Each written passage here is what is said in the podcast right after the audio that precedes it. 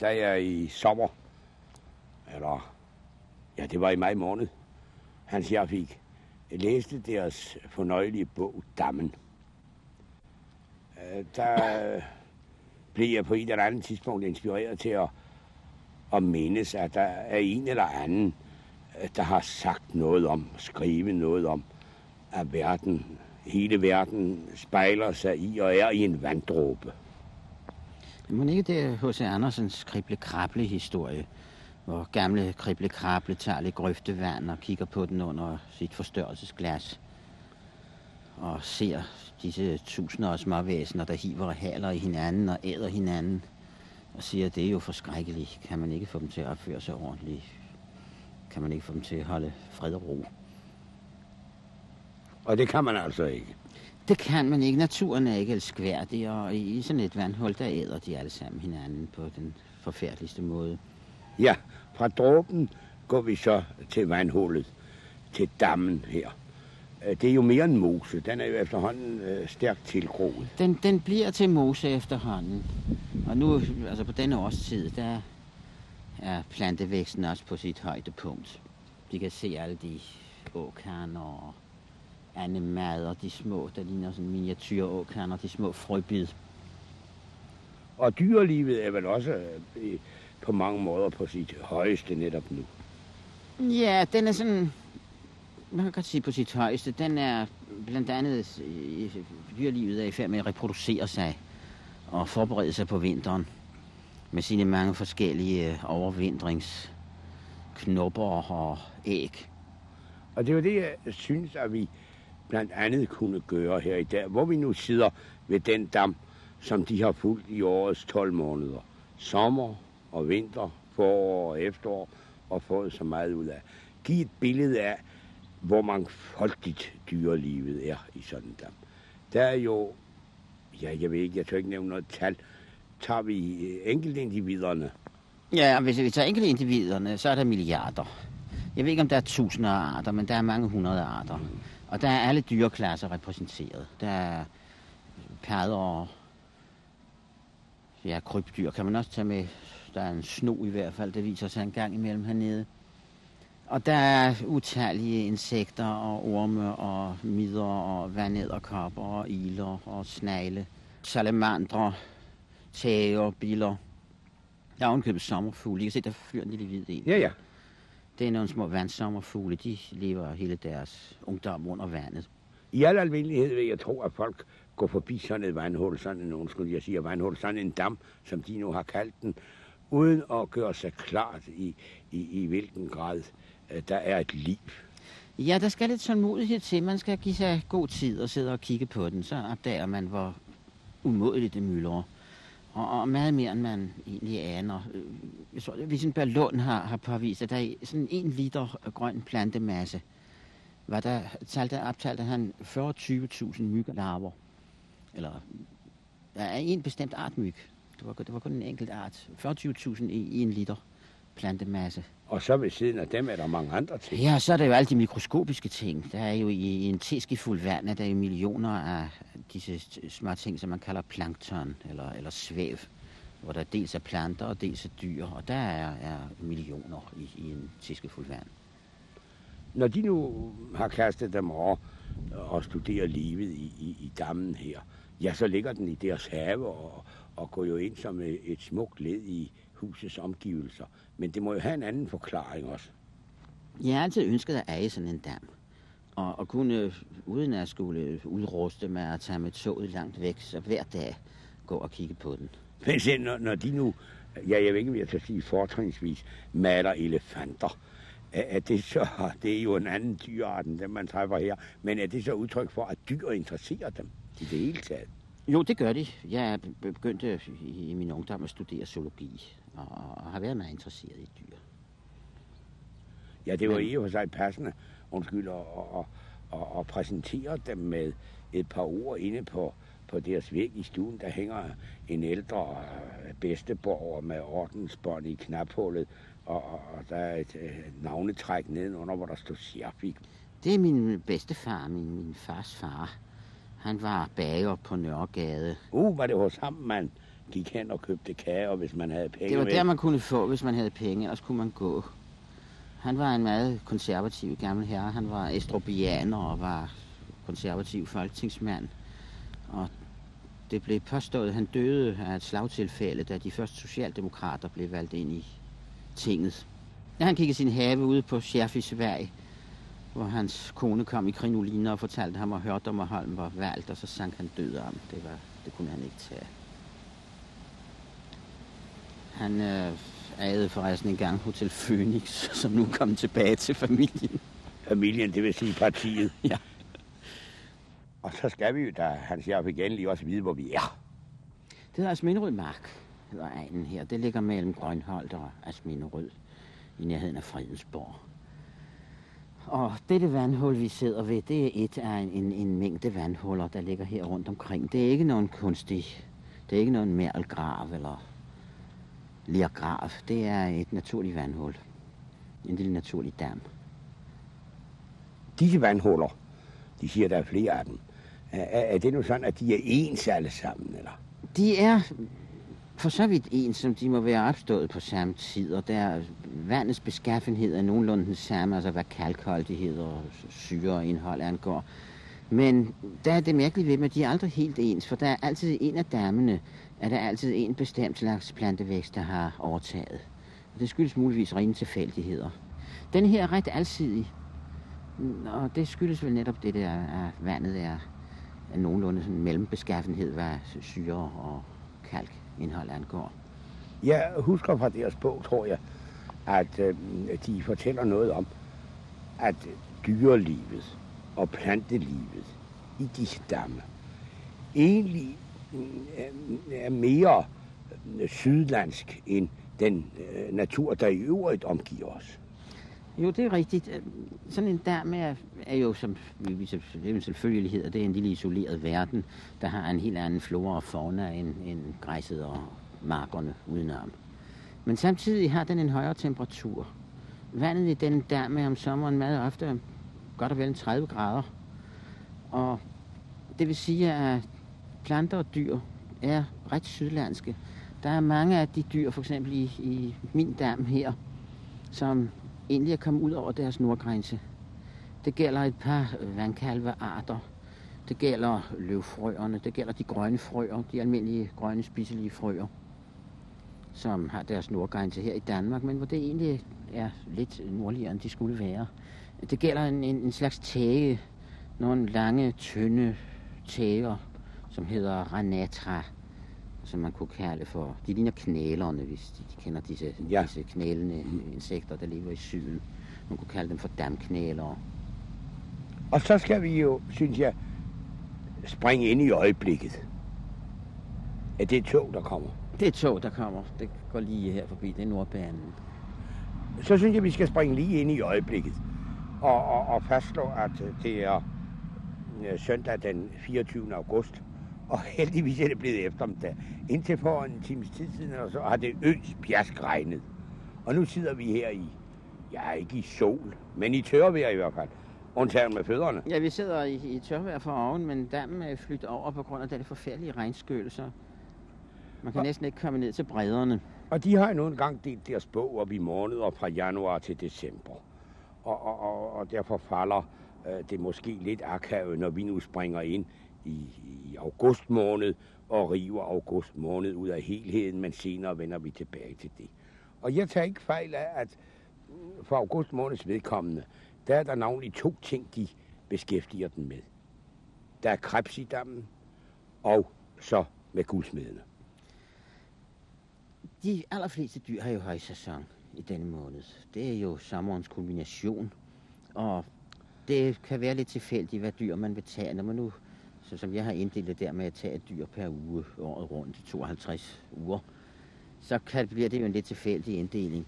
Men i august har de jo virkelig højsæson, alle sammen. Så vi kunne næsten vælge, hvad vanddyr det, Det var vi skulle lidt være. inde på før, Ja. det er et højdepunkt. Ja. Men krebsene har jo i hvert fald deres spisesæson i denne måned. Og her lever nogle krebs her. Ja, spisesæson i den forstand, at vi andre spiser den. ja, vi spiser dem. Ja, de, krebsene faster selv fra oktober til maj. og æder den øvrige del af året. Og her er det nogle krebs her i dammen også. De lever inde under bredderne, graver de sig ind. Mm. Det er det, man kalder flodkrebs. Og det er påstået, at det skulle være Peter Oxe, der har indført dem. Det tror jeg nok er løgn.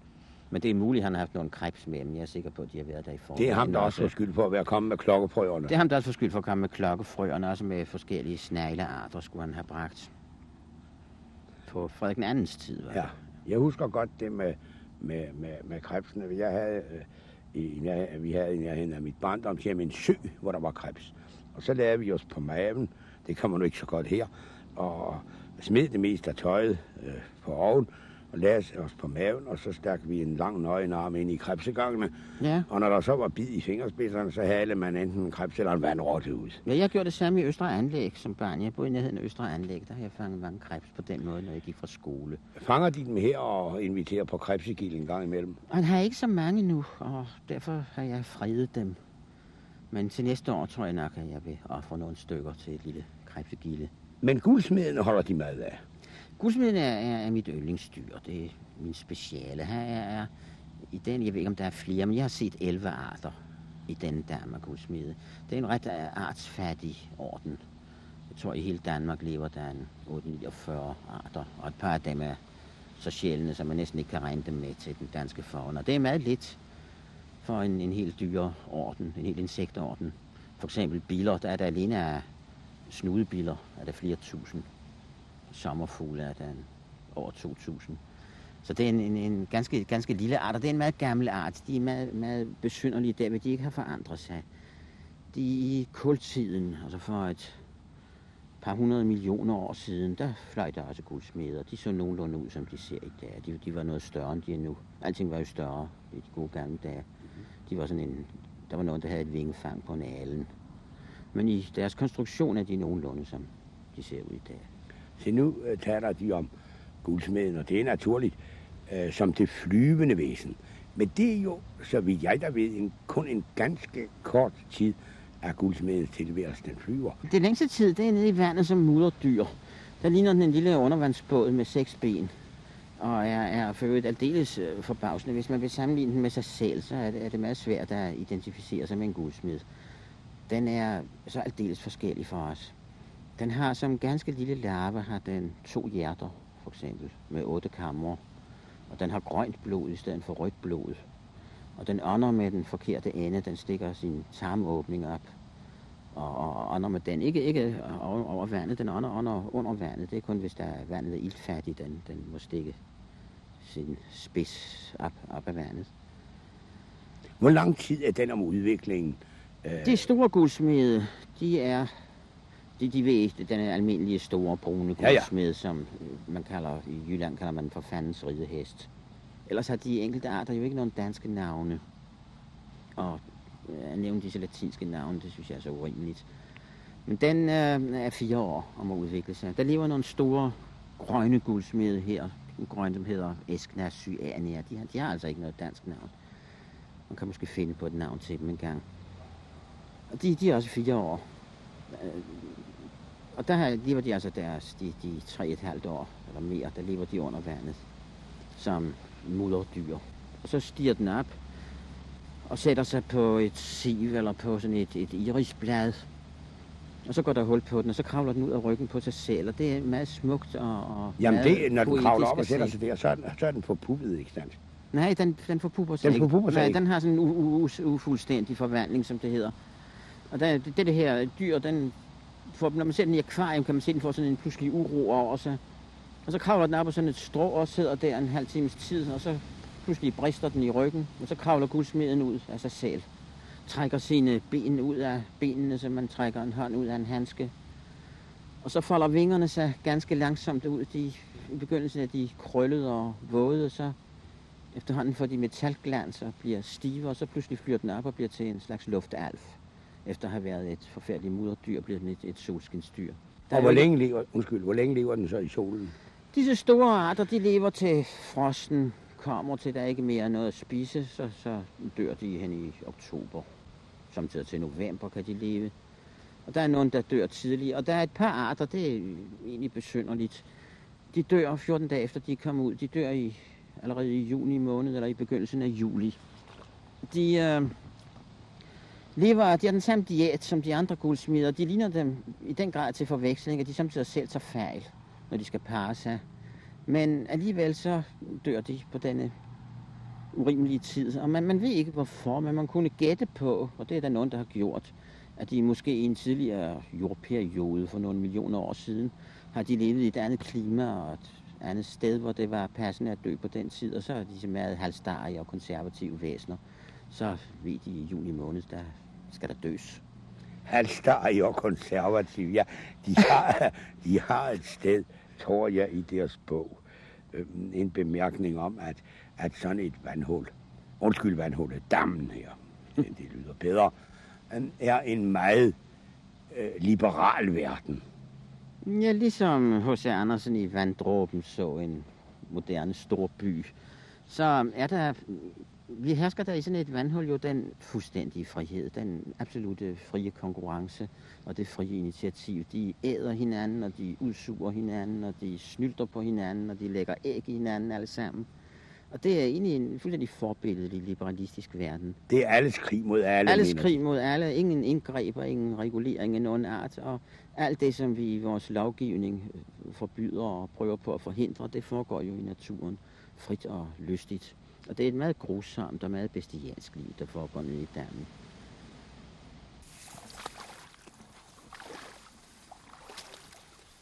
Ja, altså, jeg fik de her øh, sagt mig, at her plejer at være en sti rundt om, om dammen. Jamen, den står under vand nu. Ja, De må passe jeg har- på ikke at gå for langt til venstre. For så. Jeg har nærmest indtryk af, at jeg går ude i, i, i dammen. Det er min smukt anlagte sti, vi går af. De sagde før, at de altid har ønsket at få sådan en dam. Og, og, og deres øh, frue malerinden Elisabeth Karlinski har visket mig i øret, at det var et helt held, da de fik dammen, at der også var et hus på grunden. Ja, vi købte faktisk for dammens skyld. Men der var heldigvis også et sted, hvor vi kunne bo. Og øh, nu har vi jo altså snakket lidt om august måned. Men vi skal have rytmen, årsrytmen. Og nu nærmer vi os efteråret. Og der kommer jo også, øh, hvor, hvor altså alle de styr ruster sig øh, til, at generationerne øh, kan føres videre næste år. Og der kommer et tidspunkt, hvor dammen ligger under is. Hvad så? Om et par måneder, så ser dammen til synlædende uddød ud. Men det er den aldeles ikke. Altså for det første er det alle de dyr, der overvintrer ved hjælp af yngleknopper og æg og pupper og alle disse overvintringsting, hvor de ligger vegeterende og, og passivt og, og bliver til noget andet, når foråret kommer. Men der er en masse af dem, der overvintrer, som de er. For eksempel gudsmidelarverne, som vi før talte om, de lever jo under vandet. En mængde vandtager og en mængde vandbiller. De grønne frøer ligger nede i døgnet nede på bunden og sover der til hen i, sidst i maj, så de er temmelig, temmelig længe, har en temmelig lang overvintringsperiode. Og der klarer de sig, når der kommer is på vandet på forskellige måder. Hvis det fryser til bund, så er der selvfølgelig en masse af dem, der uddør, men i normale vintre, der overlever de. Nogle klarer sig med luft ved at ånde i de blære, de luftblære, man ser under isen, som som regel kommer fra planterne. De forskellige tæver, de stikker deres hale nokker ind i disse luftblære. Vandkalvene letter lidt på dækvingerne og lader luft flyde ind under dem. Vandæderkopperne ligger i små lukkede dykkerklokker med luft indeni. Og der er nogle larver af de små biler, som man kalder sivbukke, disse små, mangefarvede, meget smukke biler, som lever på bladene, på sivene og på forskellige af de planter her ved bredden. De stikker en snabel ind i den del af planten, der er under vand, og så lukker de sig, de kitter sig vandtæt fast til denne plantestængel og lever af den luft, der er i plantens cellularrum, som man kalder det, disse ganske små luftfyldte rum, som er inde imellem cellerne i planten.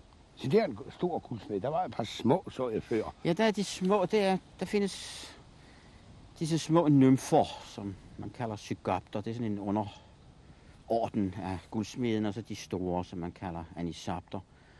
Og den der, den store, vi så, det er sådan en sensommerart, eller en sensommerfamilie. Der er flere arter i den også. Altså, den hedder symbetrum, vi kunne kalde dem.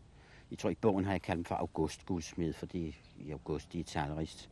Og der er noget pussy ved den der. Der var en udmærket flink tysk videnskabsmand, der mente, at hannerne, de, det står under brudpflege, under ynglepleje. Hannerne, de fløj rundt med æggene på vingerne og passede dem på en rørende måde. Og denne udmærkede videnskabsmand, han havde ikke lagt mærke til, at disse guldsmede æg havde seks ben.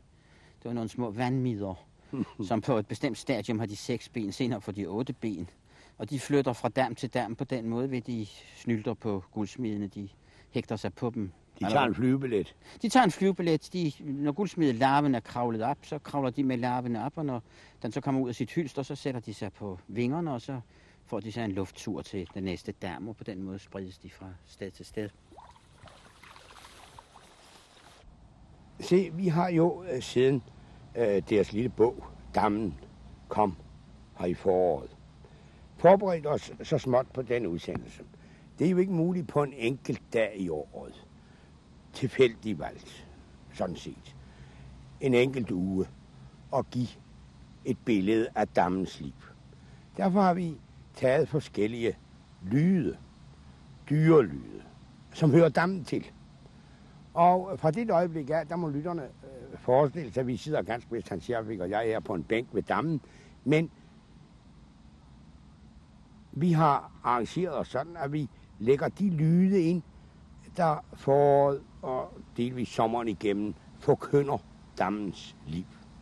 Der kommer jo et tidspunkt, han siger, hvor vinteren er forbi, før eller senere. Og en skøn dag, så vågner den op til nyt liv.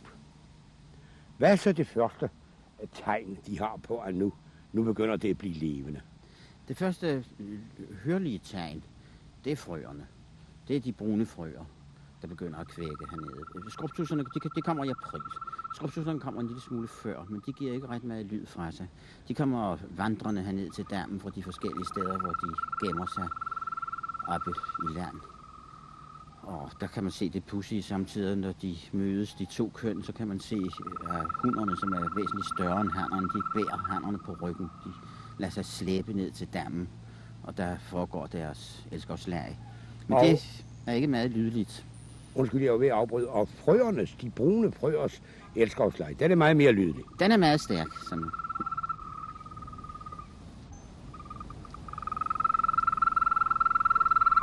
Og når sådan en brun øh, frø sidder og øh, kvækker, eller hvad skal jeg sige, her i kanten af dammen, så kan man ofte se dem. Ja, man kan se dem, hvis man tager den op i hånden og klemmer den lidt, så skriger den jo for livet. Så kan man se kvækkeposen på den, som sidder ved struben og buller en vældig ballon ud, hvor lyden kommer fra.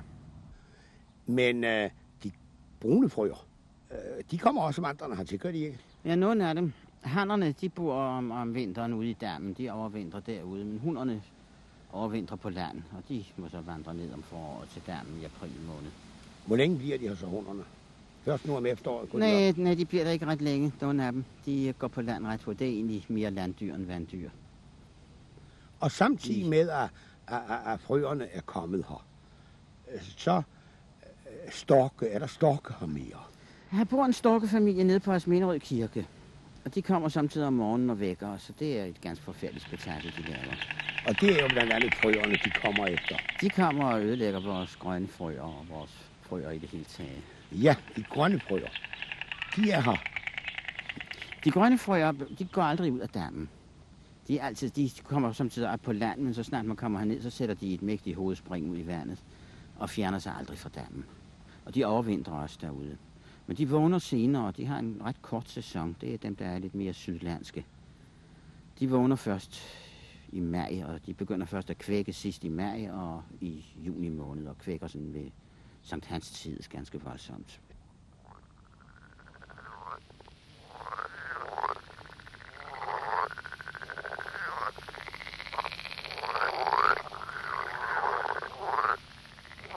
Det er dem, Aristofanes har omtalt i frøerne, hvor han siger, hvordan de taler. Han siger, de siger koaks, brække kiks, koaks, koaks. Så det er græsk, de taler åbenbart. De kan spises. Ja, de hedder Ra- Rana esculenta, og det, det betyder den spiselige. Man spiser lårene. De smager udmærket med rasp. Øh, fanger de dem her selv? Og... Nej, jeg har ikke spist dem her. Jeg har kun spist dem i udlandet. Og jeg går ud fra, at ved sådan et terræn som det, her, her kan nattergalen lige være. Vi er jo i Nordsjælland. Her er nattergale. Her er mange nattergale her. Der var en, der rode her i... Der var sikkert flere, men jeg fandt en rede her i sommer. Den var hen under en brumbæranke deroppe på den anden side. På jorden. Reden var på jorden, ligesom lærkerederne. Mere tjuskede end lærkeredernes og de kan også lave temmelig meget spektakel. Det ja, lyder sådan det lidt kan de. overlegen, da man lidt placeret, at man klager over nattergales sang, men når man sådan har åbent vindue i sit soveværelse, og flere nattergale skriger ind af vinduet, så kan det godt være temmelig generende om natten.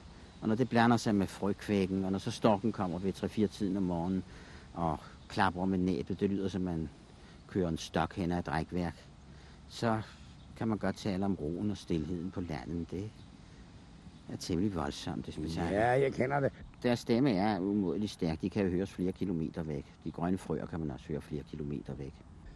Jeg tror, at vi hermed har givet et billede af dammen og livet i og om dammen. Og også det festlige liv, der knytter sig til en sådan dam. Vi kan forstå lidt af, hvorfor han siger, at vi kan lide dette vandhul, hvis jeg må sige det igen. Jo, det er et vandhul. Der står et sted i deres bog, at dammen har sin fødsel og sin død. Og den har ligesom alt andet en begrænset levetid og er ikke stabil. De kan se, øh, hvordan denne her dam er ved at gro til i virkeligheden. Alle de der flydende planter på den, øh, åkernerne og frøbiden og animaden og alt, hvad der flyder på den, de, når de visner, så synker de til bund, så de hæver bunden en lille smule på det. Bunden hæves, og så er løvet, der falder fra træerne hvert efterår. Mærkeligt nok, så spiller blomsterstøvet også en rolle. Det skulle man ikke tro betød noget, men det virker også bundhævende. Sådan en dams tilgroning, det kan godt ske inden for et enkelt menneskes levetid. Det kan jeg godt nå at komme til at opleve, at denne her dam gror fuldstændig til. Denne her dam er på sit dybeste sted en god meter dyb. Den er jo lavvandet. Så gror planterne fra land, de gror efterhånden ud og tager den i besiddelse, og så lukker dammen sig, og så har den endt sin tilværelse, og denne lille mærkelige verden, den dør ud. Dens øh, undergang, den har vi alt for god lejlighed til at se, blandt andet fordi alle damme i landet efterhånden bliver fyldt op med gamle firmadresser og med affald af forskellige slags.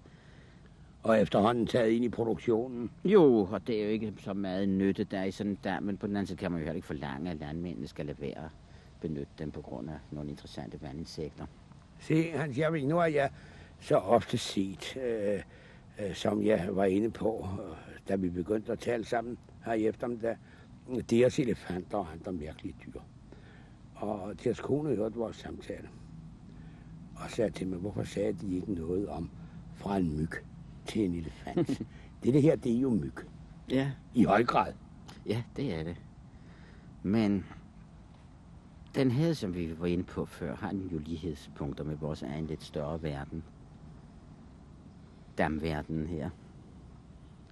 Og naturen er jo den samme, enten den er isoleret i et vandhul, eller den er isoleret på en planet. Og der er et mærkeligt slægtskab mellem vand levende. Måske stammer vi selv fra vandet, måske ikke fra det ferske vand, men fra det salte vand.